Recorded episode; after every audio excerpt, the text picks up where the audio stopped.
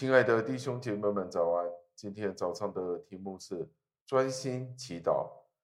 经文出自于诗篇一百零九篇的第四节，经文是这样说的：“但我专心祈祷，感谢上帝的话语。”撒谎者经常忙碌的在毁谤大卫的名誉，但是大卫却没有为自己辩护，反而他是在最大的君王面前。在他的法庭上恳求，要回答最狠毒的言论，最安全的方法就是祈祷。诗人并不是以一个冷淡的心情去祷告，而是将自己投入在祷告当中。他全情投入，将每一分精神、肌肉都放在祷告这件事上。他不停的、逼切的去祈祷。不停的渴望的去祈求，他如果不是这样子的去祈求，就显得他的祷告是没有用的了。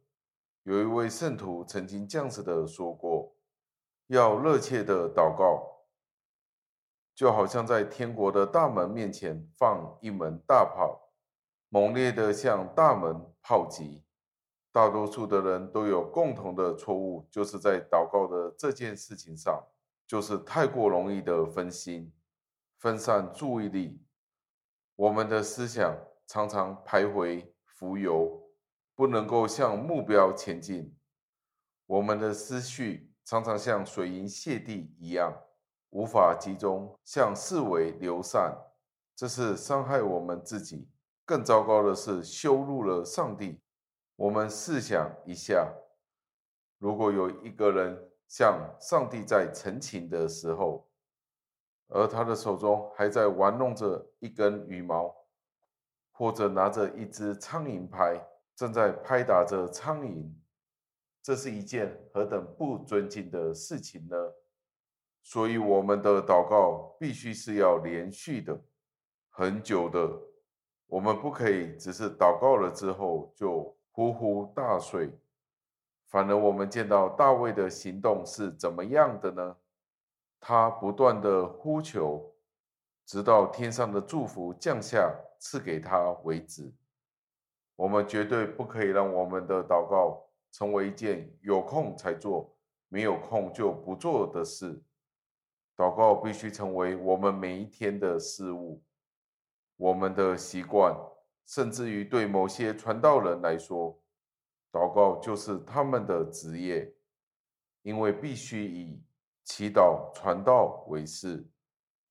我们也可以以一些的艺术家或者是诗人作为比较。作为一位艺术家，他们必须将他们全副的精神投放在他们的作品当中。诗人也是一样，要全情的投入在他们的作品当中。我们作为基督徒，也必须沉醉在祷告当中，专心于祷告当中，以一颗永不止息的心情去祷告祈求。让我们今天就学习这个功课，让我们一起祷告。亲爱的恩主，我们赞美感谢您。诗篇一百零九篇教导我们要专心的祈祷，这正是一件我们要学习的事。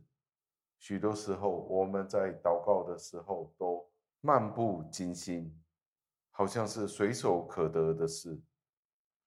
既然祷告可以随时随地的时候，我们便觉得都没有所谓的，我们便很随意的看低这件事情。